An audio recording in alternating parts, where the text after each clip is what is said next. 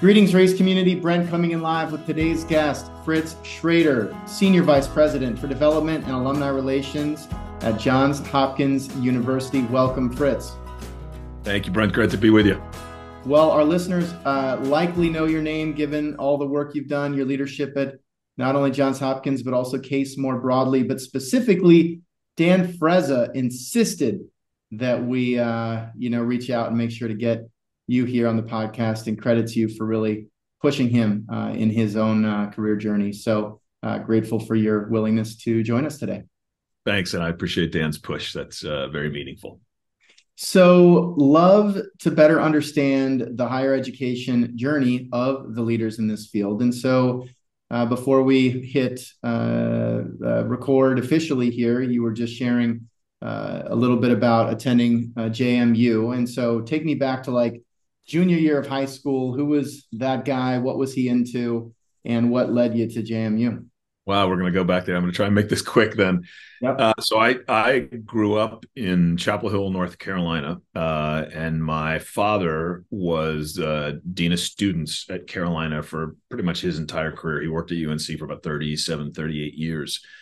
Um, and so while I don't think I knew it at age, you know, 16, 17, 18, or even 22, that academic culture, the the university environment as sort of a comfortable imprinted culture starts very early on, you know, stories of being a little kid going to commencement at Carolina because at the time my dad ran commencement as part of his dean of students responsibility. So, you know, those things I look back in my childhood and realize they were the sort of early building blocks of what is now obviously a multi-decade continued love affair with this environment and this this sector and what we do.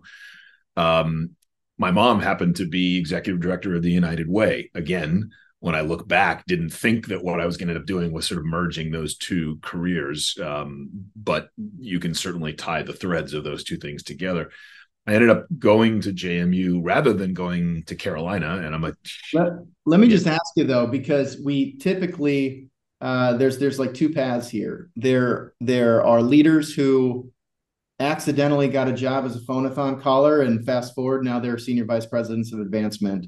And then there's a handful of people that grew up, uh, you know, almost like a second generation fundraiser, if you will. Uh, David Bennett, for example, who leads advancement at Howard, shared a story of growing up on the UConn campus and actually uh, you know, going to those events with his dad. And I think he started as a student caller at the age of 16 or some kind of record breaking level. And so when you think about, and also Dean of Students is a very, I mean, it's one thing to be sort of, uh, you know, on campus or in an academic family, but that's a very external public, I mean, probably quasi celebrity status among among the student body. And so tell me more about just some of the most poignant maybe memories of growing up with that backdrop. Yeah it's um and i would i i'll answer a question that you didn't necessarily ask but it's an interesting segue. You know i i i have some of the same accidental moments as well. I you know my senior year in college i ended up working in the annual fund office not really knowing what it was. And i'll tell i can get back to that story as to why it was an accident. So I think I sort of split the difference between the two. There are clearly parts of my history that that make me a second generation, a third generation, whatever you want to label it, um, in the world of higher education. But there are also some accidental things that happened that made that pathway so much more accessible. Because had those accidental things not happened, I could have ended up trying to do a hundred different things and it was the it was the serendipity of those accidents that pushed me into and pulled me into this pathway so but I, you know, I would I would say looking back on really sort of early childhood, I, watching my dad in the university environment, you got an appreciation for a couple of really important things. Number one, and I the, I say these because I think they create the connection that I have today. What I love about higher education, what I love about the university and college environment is it's a community. It is literally an environment. It is an environment that isn't a nine to five, eight to five kind of role, I think when I look back all through my childhood at the times that my dad would come home for dinner and go back because there was an event on campus or the football games or you know going in and going to Granville Towers which at the time was where a lot of the basketball team lived and as a kid being you know so excited about being able to go to Granville Towers and get autographs from the UNC basketball players in the eight, 70s and 80s and things like that. All of that is sort of illustrative of it's a community and it's a community that that serves the purpose of helping people advance themselves, whether you're talking about 18 year old undergraduates or postdoctoral students in biochemistry. It's about advancing yourself and advancing the world as a result of that process. And it's the community that really was so powerful in that process. And I look back realizing there's so many parts of what I observed my dad doing that were about living in that community and being part of that community that speaks to kind of the way I think about that work today you also were there during some pretty epic basketball years. Did you run into Michael Jordan? I mean, those were kind of peak peak years. I, I did and and uh, I can so back then they played in in Carmichael Auditorium. It was before the Dean Dome. It, I'll spend the next hour doing Carolina basketball trivia, so you got to stop me on this.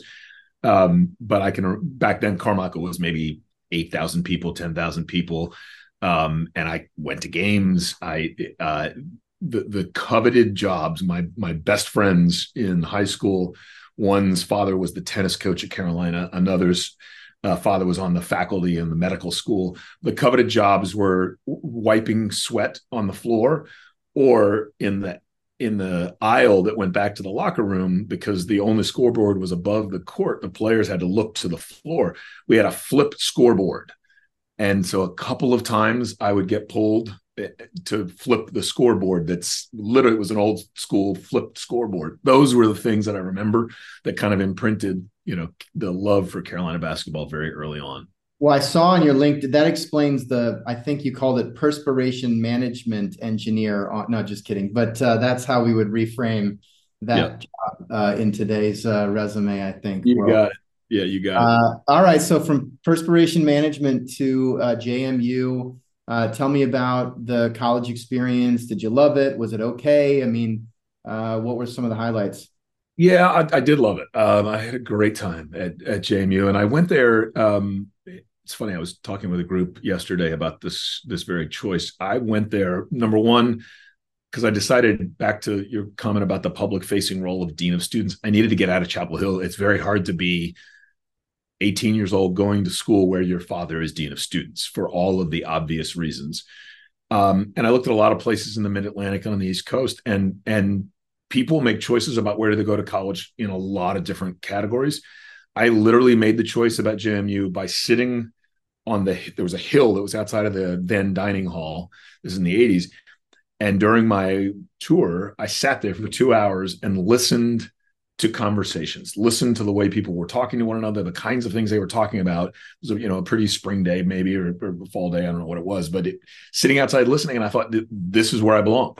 Um, and so it was the most non-academic selection process on my part but it was really more about the community that i was going to join as a part of this journey. So went to jmu and the, I, I love those kind of poignant memories and i actually recorded an episode with Rhea Turteltaub yesterday and she had her own exact version of walking across Trinity College's campus and being in this walkway and seeing these students. It was it was amazing, and it also kind of has to drive you nuts when you think about. Okay, I got Zoom uh, animations going here.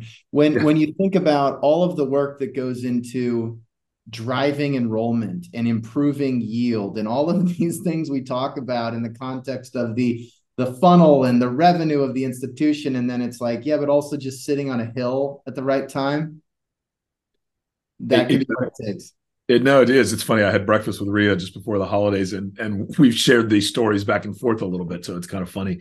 Um, it, it is, and it it I'm not labeling these as right or wrong. It's just each individual has to figure out what their decision criteria is, I knew for me that was going to be really important. So it's it's how I picked JMU, which in the mid 80s, you know, JMU today, in part because of some pretty dominant years in football and some changes divisionally they're making in NCAA. Um, JMU is a really hot school and has been for about 10 years. In the 80s, I can remember going and looking at the statistics of admissions. I think I was one, there were 10,000 undergraduates at JMU in the late 80s. I think I was one of maybe 30 people from North Carolina who were going to JMU. So, totally different set of demographics and input back then compared to what it is now and, and it's obviously bigger, significantly bigger. But but the the connection that I'll make is, as I said earlier, my senior year, I worked in the dining hall for three years and was tired of that, uh, and landed a, an internship in the annual, a work study internship in the annual fund program, having no idea what I was doing or why I was there. But that was really the spark um, that started the whole process. My boss at the time was a guy named Ed Cardos, who's was the director of annual giving um, has been at VCU in Richmond for a long, long time, and he and I are still in touch. Um, and I worked for Ed, and and Brent, to your earlier comment, started out, you know, folding letters and licking envelopes and stamping direct mail, and ended up um, working with Ed on their volunteer student phonathon, and then they had a regional volunteer alumni phonathon, and kind of cut my teeth on volunteer phonathons at JMU in the the late '80s. So it and that's the accidental piece right. that comes along with sort of this heavier history. So one thing to stumble into a work study program, which by the way, you know, and I know CASE has done a lot of work around the graduate trainee program, and there are other things happening, but it strikes me that it it almost seems like those kinds just in doing these interviews, like that kind of role, that kind of on ramp, that kind of opportunity was so common, and it, and it almost feels less common even though the number one issue cited by leaders tends to be around building a talent pipeline along with the donor pipeline. So maybe we can talk more about, you know, what you all are doing, if anything, that is kind of the 2024 version of that work study on ramp that, you know, was was pivotal in your in your career path. Um, that being said, it's one thing to do work study and sort of have the side hustle making a buck. It's another thing to decide, hey, actually, this could be a viable career path. And so when did that maybe uh, enter the conversation? Was it was it at that time? Yeah, it's I can tell you exactly when it did, and it's again one of these fun memories that just stands out. Uh, in February of 1989, just to now let my age out of the out of the bag. Uh, February of '89, I was uh, selected as a student delegate to the CASE District 3 conference at the Opryland Hotel in Nashville. So went there were two of us from JMU that went um, uh, Randy Blanchetti was the other, and Randy and I went with about I don't know six or eight development staff from JMU down to Nashville, and we're at you know the District Three three or four day conference, and uh, my my memory from that was the number of people as a student delegate that I got to meet who are were professionals in District Three working in advancement, and and you know names flood back of people that I can remember having a cup of coffee with or meeting coming out of a session or what have you. And my takeaway from that was this sense of my God, these people are so welcoming. They're so positive about what they're doing, and they are so encouraging of their work and and me as a student thinking about this work that it sort of lit this fire at that point to say, you know, I, I actually I have no idea what advancement is, but I think I could probably do it. Um, and so I set out then that spring of my senior year and wrote to probably a dozen vice presidents back in the days when, you know, we didn't have laptops ubiquitously across everywhere. You had to go to a, a computer lab, write a letter, mail it off, kind of thing. Um, wrote to about a dozen vice presidents in the Mid Atlantic, everywhere from Maryland down through the Carolinas, to say, "Hey, here's who I am. Here's my resume. I'd love to come learn more about this field." And I had a Mazda RX-7, 1979 piece of junk Mazda RX-7, and I drove to Pennsylvania. I drove to Charleston, South Carolina, during my senior year to meet with any vice president who would write back and say, "Sure, if you can, you know, get on my calendar, come see me." Um, just to learn more about this field, and that obviously then is what got me an opportunity to apply for the first job at University of Maryland. I love it. First of all, I just looked up the 1979 Mazda RX-7. I think that's a pretty sweet ride. It was. It was. I bought it used with like a hundred thousand miles from a friend, uh, and it was hanging on by a thread. But you know, when you're 22, it's a really sweet ride. But it it had no business driving from Pennsylvania to South Carolina. Let's just put it that way. I love it. And so um, the fact that you went and, and did that uh, strikes me as being so obvious yet so rare. Uh, I think today the kids would say you got to shoot your shot, and I feel like that was you shooting your shot. But can I just ask how often you get notes like that today? Well, so it's it's It's a great question, and I get them not regularly, but I get them enough that um, one of the things that that everybody at Hopkins knows, and and anybody uh, who works closely in my office with me knows is because that was such an impactful moment in sort of the early stages of my career. Literally anybody who writes to me and says, "Could I get ten minutes of your time?" My answer is always yes. Um, and and there are certainly people, sometimes folks in my office, who would say, "Is that really the best use of your time right now?" Um, but I I'm not going to back away from the fact that to your earlier point, we are in a talent crunch. We have been for decades. Talent pipeline is critical, and so to the extent that I am paying it backwards and paying it forwards to continue to try to help people figure out how to get into this path, um, I feel very strongly about doing that. So I I do get opportunities where people will write and say, "Hey, what? How would I get into this? Um, and and what's the path?" Well, I hope you get a couple of those after we publish this, um, and and hopefully they're you know mutually uh, mutually beneficial. And uh, and so you send out those letters, you you cruise around in the RX seven. Uh, tell me more about what then inspired you to uh, apply, maybe just at Maryland or elsewhere. Yeah, so Maryland was was an opportunity. Um, in in fairness, you know, I had a lot of good conversations with people. It, I, I think looking back in those months, there weren't that many entry level jobs the way there are at a place like Hopkins today. Um, there weren't that many entry level roles. And so when I, although I met with about a dozen vice presidents, it was mostly a lot of here's what the job is, here's how to do that, here's how you might think about a graduate degree, here's how you might think about the different roles in the late 80s that are starting to evolve. It was a very different time than it is today in terms of just the size and scale of our different teams. Um, the Maryland opportunity came about as a result of one of those visits, and I got a, a call um, from the director of annual giving at the University of Maryland who said, Look, we're looking for a phonathon manager. I heard you had some experience in this. Do you want to apply? And so I applied uh, at the university for the job and and got it. Um, and so graduated and started as phonathon manager at College Park.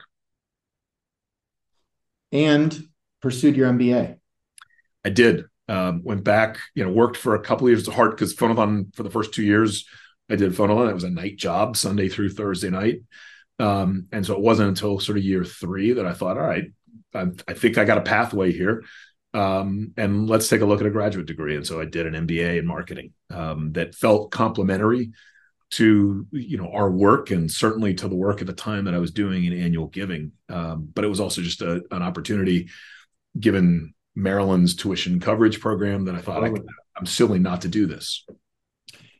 But a lot of people have those tuition coverage programs and don't pursue it. I mean, yeah, it's it, you're right about that, and I look at this in a couple different lenses. I I tend to think the following that that first the critical thinking skills that are required as you move through this career, whether you are a gift officer or a vice president, are there. And the more you train yourself through education, whether it's formal degree pursuit or informal, you know, self growth kind of courses, the more you teach and train yourself, the better off you're going to be in those different moments. I happened to pursue a formal degree because it was available and it was interesting to me. Um, second part of this is we are if you'll forgive the term, we're selling the concept of higher education externally to volunteers, to donors, to alumni, to friends. Um, pursuing a degree is just our ability to to showcase what we do. You know, I, I got a degree at Maryland because that was important to me. Um, it's interesting. I, I, as a side note, I'm sure you're going to want to pick up on this. My daughter uh, is a leadership gift officer at her alma mater, Boston College, and just is starting her MBA uh, for the very same reasons. Uh, she already has a master's degree, and she figured I'm going to go back and get an MBA as well. And it's, I think it's, I think her obviously influenced by maybe some of our conversations, but she's thinking about it kind of in the same context as well. Yeah, I love it. And look, I, I was uh, pursuing my MBA when I when I actually decided to start um, Evertrue, and and the reason was absolutely shaped by the curriculum and just getting exposure to different themes. You know, I looked at it, I was like, oh, marketing is like alumni relations, and development is like sales, and stewardship is like customer success, except that's not how this sector is really being run or it's not being optimized in the same way that the commercial sector is. And in spite of that, people are given $50 billion plus a year.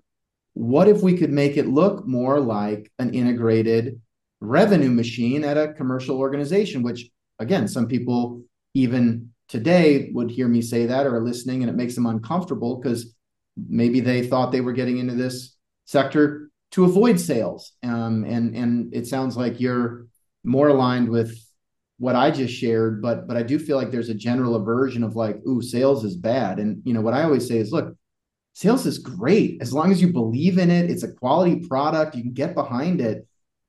It's easy to sell. Yep. It's bad when you feel like you're twisting somebody's arm to do something that you actually wouldn't do yourself. And that's where I feel like I love, I love doing sales in my work. I love being around development because I see the impact of higher education, but I also know that the difference between a hundred dollar gift and a million dollar bequest can often be the salesperson slash gift officer doing that work. I, I completely agree with you. And, and I have a pretty comfortable, even though I apologized earlier for using the word sales, I have a pretty comfortable relationship with the idea that in all that we're doing in advancement, we are behaving, we are acting very much like a for-profit sales organization would. There are just some basic things around portfolio management, around you know um, outreach and the sales cycle and the solicitation cycle and and customer retention and all the things that you hear for-profit world. I, I think a lot about so why are people uncomfortable with this blurring of sales and development? And look, I think one of the things is you have to sort of point to where where are the red lines in our world. One of the red lines that I'm going to point to is we generally don't want a donor to think they're buying something. That's not the right transactional framework for them. Mm-hmm. And so I think the sales question around that gets close to that red line in a way that makes people uncomfortable. I just acknowledge, hey, that is one red line that we want to be mindful of. You're not buying anything, you're investing. Totally different word, but but there are other ways to frame it. So I'm I'm I'm very comfortable with the relationship between the two, but I equally recognize there are people in our world who just think they are t- who get really offended if I ever use a sales reference when we're talking about our major gift officers, for example. Yeah. Yeah. At the same time, I feel like the more that we can package, it, the more we can connect the dollar value to outcomes yep. slash what you're buying. Yep. The better we are. You know, you know, hey, here, like to endow a scholarship is X hundred thousand dollars. Here's why. Here's what we expect the distribution to be. How many kids do you want to help? Sort of selling somebody a, a product with a different price point. It's you know, it's what are the add-ons you want when you yep. when you buy the new car? You know, do you want those upgrades? And we don't think about it that way, but I feel like you know sometimes that frankly makes it much easier for the donors. And obviously, most proposals have specific amounts with specific, you know, messaging, or there's option A or B and and that sort of thing. Yeah. I Brent, I, I agree with you. I think I think I would complicate it more by also saying, you know, we're in an interesting couple of years, but certainly an interesting last couple of six months, meaning the the world of donor influence, donor involvement on institutional direction, institutional decisions, expectations that donors, and, and I'm going to stay totally out of the political space for the moment, but expectations that donors have on the organizations in which they invest are changing um, in a way that I do think there's an added scrutiny to how development officers, how advancement leaders navigate and talk about what those boundaries of influence should be. And it's it could be unique to each institution or unique to each relationship but i think that world has gotten far more complicated over the last couple of years than it than than it has over the last couple of decades. So yeah. your your your your analogy of upgrades yeah. you know is just another part of that. Well i mean let's go there and see if we can avoid you know getting too political on it. But i i feel like there are a few people better positioned to speak to this because let's you know it's point of reference. It's january of 2024 Uh, everybody's seen what's happening in the Middle East. Everybody's seen what's happened in higher education, the fallout associated with it. And by the time this is published, something else will have happened that we don't even, you know, that we can't predict today. But let's rewind the clock a little bit because what we have seen for sure is this question of what level of influence, because donors are investors. Yep. Investors want to influence, but not control the organizations they invest in. And I just saw somebody yesterday say, look, these are basically, we've had the activist investor, the activist donor investor. It's one thing to be a passive donor investor or a highly engaged donor investor, but we've seen activist donor investors. It was an interesting way to frame it. Now, you have been a part of the biggest gift in the history of higher education. And, and without getting like too, too specific or anything that you wouldn't be comfortable sharing, like you are part of a $1.8 billion gift. And so if anybody on the planet might have, uh, I don't know, the right or a perceived right to be an activist investor, it would be Mike Bloomberg. How do you all think about whether it's at that level or other principal gift conversations, that spectrum from influence to control, which is obviously being challenged right now? Yeah, I so let me come at this a couple different ways. I think let me state a couple things that I that I truly believe are very real about where we are right now just in the world of philanthropy. I think the expectations donors have for transparency, for accountability in the sense of what do my dollars actually do at the institution, and to the notion of partnership, meaning I am investing my wealth, my money in your institution, and I want to feel like a partner as opposed to a transaction. I think all those things are very real, and I would I would support they've increased over the last couple of decades in a in a significant way.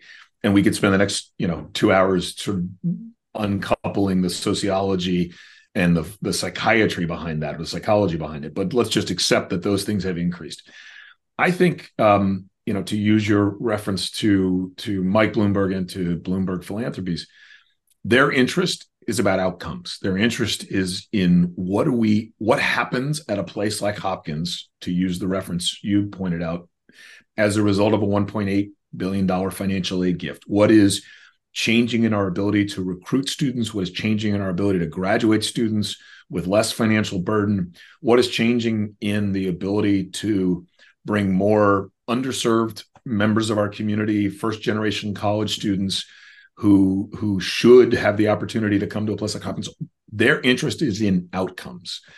It is, and so our partnership with them is really about making sure that we're supporting their ongoing engagement with us through pointing to outcomes and getting them um, comfortable with and aware of those outcomes. It's not about micromanagement in any sense of the word. Um, and I think that's you know, Mike, I, I'm biased, but I happen to believe he is one of our our world's greatest philanthropists, just in the way that he, not just his capacity to do it, but the way that he seeks to have meaningful impact on so many parts of the world. Um, and and I think we're experiencing through the lens that we have with the Bloomberg philanthropies this notion of outcomes. Um, I, now I'm going to pull away from the Bloomberg example more broadly to say as I look across the tens of thousands of donors at Hopkins, whether they are $100 donors or $10 million donors or $100 million donors, outcomes is the is the real consistent thread in this for me. So if you're a $10 donor or a $100 donor to Hopkins, do you feel like you've had some impact on something? Um, and whether that's a collective impact or an individual impact is is not really that important. And so that's where I think we are right now is this increasing expectation on the part of do- the donors and the donor organizations to feel yeah. like they're a part of outcomes. Yeah. Yeah, it's it's very different. I mean, I think that's the big challenge. I remember when I got started in the space, I, I heard such frustration from the annual fund leaders who would say things like, "We really need to grow that unrestricted annual fund, but people don't want to give to that." It's like, yeah, no kidding. Like, a you know, solicitation A, give a hundred, 500, 1,000. Solicitation B, buy one book, five books, or 10 books for a student. I'm going to respond to solicitation B every day of the week. And that is way more work for those annual fund leaders. And, eh, but psychologically, I'm no different than Mike Bloomberg. The scale and the zeros are different, but I still want to know Am I throwing $500 into a general mission? Sure, I'll do that. Yep. But I really wish that I could like buy a kid a helmet that, you know, needed a helmet on the football team like the one that I wore. Yep. I completely agree with you. And you know, the the analogy I use all the time is is Habitat for Humanity, which you know, in my experience early on, does a great job of saying, "Hey, your four dollars just bought a two by four. Your totally. your ten dollars bought a piece of T one eleven." And and we in higher education don't know how to translate that way. I it's hard to tell you what two dollars buys at Johns Hopkins University. It really yeah. is, and that's yeah. the biggest challenge. So one interesting way to think about impact as well is what if we hadn't gotten the gift? And so if you hadn't raised that last gift uh, in partnership with Bloomberg Philanthropies, what wouldn't have happened yeah. in the last five years?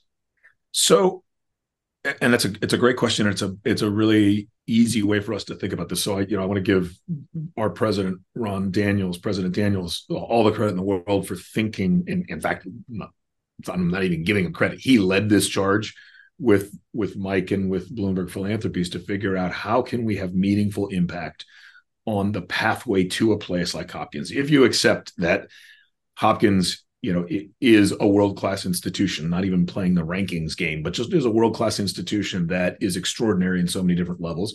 And if you accept the fact that any student who can do the work at Hopkins should have some level of opportunity to come to Hopkins or a place like Hopkins what we know is that the the way that financial aid model was built and as a side note what I will say is um, one of the things that I learned out of the process in working with the Bloomberg Philanthropies is the the expectation around transparency. If you go to any institution and say, "How do you make financial aid decisions?" I mean, it is a it's a it's a black box of detail and and formulas that is very hard to translate to the outside world. To get a donor to invest in financial aid, you have to be able to say, here's the, how those decisions get made, and here's where philanthropy, here's where an investment could fundamentally alter our ability to make those decisions for students. So now go back to your question. What we know is the number of students at Hopkins that were graduating with significant debt, the number of students who were not able to afford Hopkins, and therefore we had to make admissions decisions and not be permanently need blind in the way we were making those admissions decisions we were very much aware of all of those factors coming in. What is it now? Seven years later, six years later after the gift, we can point to the elimination of debt as a part of the financial aid strategy for our students. No students now come to Hopkins with packaged federal debt as a part of their financial aid strategy. We can point to the number, the increasing number, it's now almost at 30% of our students who are first generation or underserved populations who are coming to Hopkins. That's up from, you know, 14, 15, 16% prior to the gift. So to answer your question, what I know is we wouldn't be able to serve that number of first generation underprivileged background students if it weren't for this gift. Yeah. Uh, and that's that's fundamental to who we are. I love it. I I was a first gen student from a very rural part of Iowa when I attended Brown and had unbelievable financial aid. And there was just this confusion almost among my peers when I when I said I was attending there because they would Google what it costs compared to uh, you know other local uh, even public institutions for example and they couldn't comprehend how we might be able to afford it. And and what I was trying to explain is it's actually going to be far more affordable for me than any of the local options. Yet that is not the narrative, especially given all of the headlines and the pressure being put on higher education, people questioning the value of higher education. What you just shared and what I just shared is nowhere in the conversation. It is only the negative. And, and it's almost like all the public Twitter sphere narrative would be all Johns Hopkins has done is saddle students with debt that they'll never pay off. And it's like false. Yep. Objectively, with data, but why don't people believe that? Yeah. Uh, well, look, again, we could spend the next three hours doing a whole what do people believe today and what do they trust? It's, I don't know if you saw it. There was an article a couple days ago, I think it was December 30th in Forbes about trust in higher education and contextualizing sort of trust in higher education, and, and I'll only brag about Hopkins just for a moment because the this drumbeat of trust in higher education is at an all time decline. The Forbes article is basically pointing out trust in institutions globally across the country is at an all time decline. Higher education is actually at the very top of institutions that are trusted. It has declined, don't get me wrong, but not to the extent that trust in government, trust in our political systems, and other pieces are have declined. Um, and Hopkins is amongst the most trusted institutions in the higher education space right now, which we're incredibly proud of. It's a, it's a very privileged and fragile place to be, but we're very proud of that fact. And I think to your point, this commitment to being transparent about what are we doing in terms of opening the doors to populations that haven't had access to Hopkins education in the past it underscores that. So, you know, most leaders right now, it's the beginning of 2024. Maybe it's a different calendar for the advancement sector, but in my world, it's been a lot of uh, planning and goal setting for the year. And yeah. one of the ways we do that is we try to identify the biggest issues, right? The most important issues and challenges and problems, prioritize them, and then attack those issues in order of priority with clear ownership. And so you could Im- imagine something like as a university president number one issue right now declining trust in higher education and maybe for folks that aren't in your position declining trust in insert university right insert college based on what is working at hopkins do you have any recommendations or themes that if that is an issue if you're hearing it or seeing it in enrollment numbers or you're hearing that feedback from uh, gift officers out in the field that are hearing objections from donors. If trust declining is a big issue, what might be some strategies or tactics to think about turning that around? It's a big question. No worries if nothing comes to mind. Yeah, I mean, look, I want to be really, really mindful of the role that I play versus the role of other people in educational institutions. You know, the, the, the provost, our deans, our president would be far better equipped to respond to this kind of question. So I, but, but if donors don't believe, eh, they don't feel the trust, you're not raising the money. Yep. yep. No, I, I I agree, and I think my so my answer using my advancement role is the following. I think some of this requires us to unpack what trust means. Like what what is underneath the declining trust? Is it a perception of the value of higher education compared to the cost of higher education? is trust about my institution reflecting your values, your personal, political, societal values? Is it about a reflection of that? Is it about transparency in what we do as an institution, or is it a blend of all kinds of things? And, I, and the reason I, I separate all those kinds of things is because I think some of those are addressable. Our our ability, I just actually had a, a call with a, an alum this morning who we're getting to know and, and we were talking about what hopkins is doing in the city of baltimore and i think one of the responsibilities we have is to be very transparent about how are we as an as an institution as an incredible and important anchor institution in the city of baltimore what are we doing to try and support our city more broadly and being totally candid about what those answers are? Some of that trust is just about transparency. And as our institutions get big and complicated it's just harder to be as transparent as we should. So our responsibility as an advancement leader is to try to approach those conversations with every ounce of information we can to be transparent about it. I think um, you know the first point I'm, I'm going to touch and then quickly run away from, which is this question of value of education compared to price tag of education is such a complicated set of questions for us societally as a sector. Um, you know there's not a there's not a cocktail party on weekends with friends that someone doesn't say why, is it so expensive?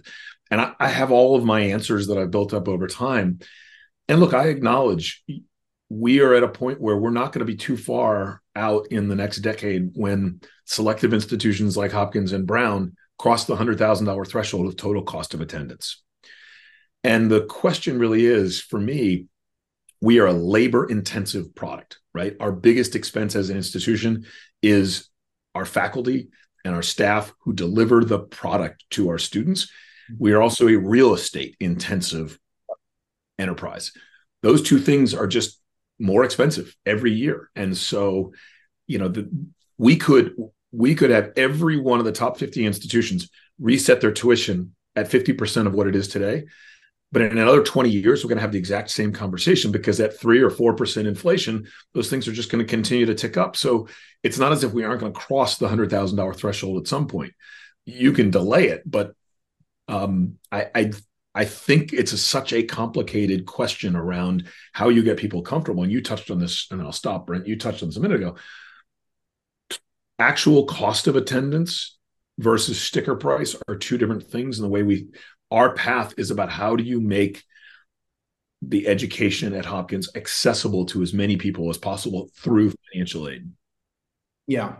Yeah. I mean, look, if I were if I were reframing this, and I, I don't know the answer to this question, I might go track it down. I think what you would say is, look, this is um, if you think about like retail, okay, let's say big box retail versus digitally native consumer brands, right? You had uh, J. Crew and then Bonobo started natively, uh, you know, e-commerce. You you had uh, J.C. Penney over here.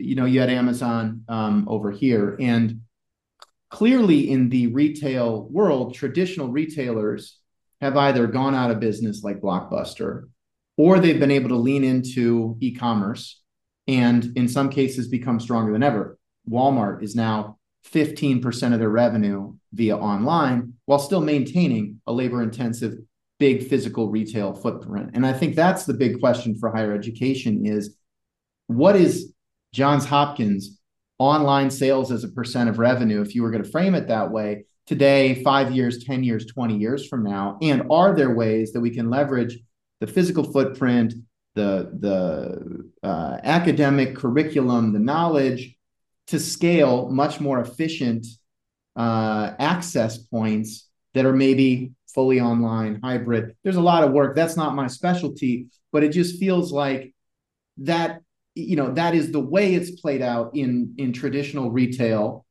probably more inherent stickiness given the brands and the prestige especially within within the top ranked institutions um, but we haven't really seen that fully play out in higher ed yet yeah, I I think that's right. I mean, I would only add um, one important component to this conversation, which um, I feel really strongly about this. I have no idea how to mount this in a in a meaningful way. Part of what we offer as an institution and in higher education broadly is yes the content of the of the scholarship the content of the pedagogy and the and the curriculum but part of what we also offer is the experience of growing as an individual. And our belief is that experience is a residentially based, you know, for the undergraduates, four year program, for the graduate students, three, five, seven, doesn't matter. But that there is something about the experience that is equally important to the curriculum that you're receiving in the classroom. And and yeah, I think right now it feels it feels probably more binary than it will be 10 years from now because it feels like you're all in four years residential et cetera or there's this like digital certificate thing and you don't yep. build the same kind of relationships and i think the in between which is where you, you know clearly there there have been uh, i think executive education is an interesting example where it's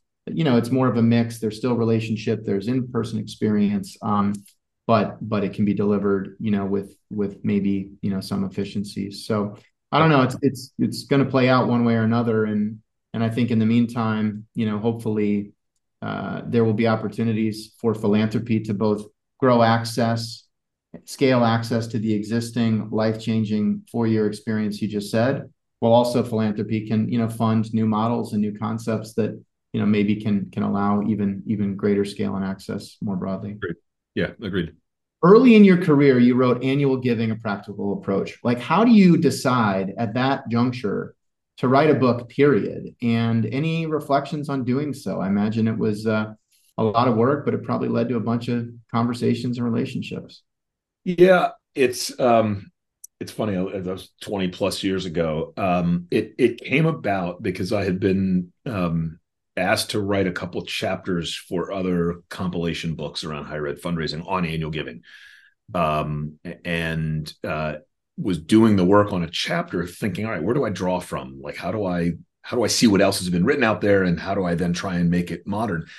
And there wasn't much this was you know late 90s early 2000s there wasn't much that had been updated in terms of just annual giving guidance. Um, and so i wrote a chapter for a, a, one other person's book that they were putting together and then i thought well all right this is kind of fun to write this chapter. Let me just see what happens if i keep writing. And so i kept writing and then thought well geez i've written enough that there's something here. And so started to organize a little bit more. I, I had these memories Brent, of sitting my kids were young my kids were like two three four at the time sitting at night like in the you know the back study of the of our house typing trying to figure out like, you know once you get started on this you're really burdened by I, I can only imagine what it's like to be an actual you know uh, career writer who is under the deadline and under the requirement to keep writing because you really do um, you really do have to work at it. Um, in hindsight what i my takeaway from that that i still think serves me well but is a big part of the way i think about things writing that book forced me to think about okay how do you actually teach what we do how do you organize in an accessible way the different parts of the business of annual giving, from programmatic structures to segmentation strategies to all those pieces. And the reason, you know, what I may have done back then, Dan Allenby has updated 20 different times and does a much better job than I do. But what I take away from that is it has led to what is something that's very important to me right now, which is how do you organize the mechanics of what we do in a way that's accessible to someone? And I have done some work through CASE on a curriculum project to try to get our arms around what are the basic competencies that are required to do this work and how do you beyond the apprenticeship model which is kind of what we have how do you teach this and how do you hand on this profession to back to where you started some of these conversations sort of the pipeline of people who want to come into it now in a way that's not just based on the apprenticeship model yeah i uh, i love it i i am a future author Fritz. So I always like asking those questions. And um, I recognize we're kind of wrapping on time here. So let me just give you maybe two last uh, quick points here. One, do you have any trips, just trips, visits that stand out as being particularly memorable? Or if you're at the cocktail party and somebody says, Hey, you ever have any just visits go wrong or really right? Like anything really stand out? Oh, sure. I mean, I can. I yes, I can. I've got when I do a lot of teaching at, at conferences and such uh, leading sessions i've got loads of stories mostly ones that went wrong i mean i can remember like it was yesterday really one of the very early when i was at maryland uh, i'd moved out of the phonathon into a leadership annual giving role and was at a dinner uh, with a couple in new york and i can remember coming into the house with a colleague of mine who was also in annual giving Clearly, they hadn't remembered they'd invited us to dinner. They had three kids. Um, we sort of hastily sat down at a table. I had, I, you know, I was in a suit because that's what you did. I, I can remember the kids, you know, with food covered hands all over me and my suit and all this. And I'm holding a bait and and thinking to myself, I'm not sure this is how this is supposed to go. Like, I don't know where you ask for a thousand dollars in the middle of kind of this chaos. So I have that. I have, you know, stories of solicitations that I've done in restaurants for a million dollars that just went horribly wrong. Solicitations where I was supposed to meet a donor, they didn't show up. I moved to another site, finally caught up with them, and um, the pressure of the ask in that moment and feeling like I can't leave this visit without making a solicitation. So I've, yeah, I've got lots of those. I also have equally ones where they're just joyous. I mean, they are just this amazing moment of seeing I'm thinking of one in particular with a donor to our School of Arts and Sciences who you see the the excitement around a topic and the ability to influence through their philanthropy a topic like philosophy or physics. And it's just it's just joyous. It's fun. I love it. I love it. Okay last one. Uh tell me about some of your mentors. There we go. And then uh tell me about your team. Are you hiring? And if people want to get in touch. So, you know, mentors, I I could go on for an hour about these. I have had some terrific bosses, mentors over the years who um, from Bob Lindgren, who first hired me at Hopkins when he was VP, to Mike Eicher, who's now out at Ohio State, to Charlie Phlegar, who's at Virginia Tech. Um, without going on story after story, but each of them both encouraged me at the right moment and gave me enough runway to to run, but also gave me some of the really tough lessons of moments where they provided criticism to me that felt like a two by four to the back of the head.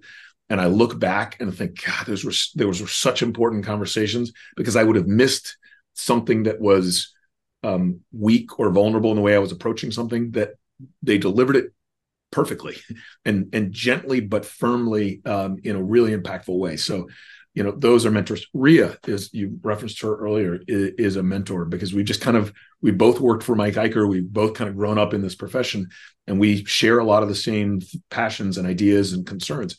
Um, so, lots of of mentors. In terms of my team, um, at Hopkins, and we've just gone through some reorganizations, and moving around of people.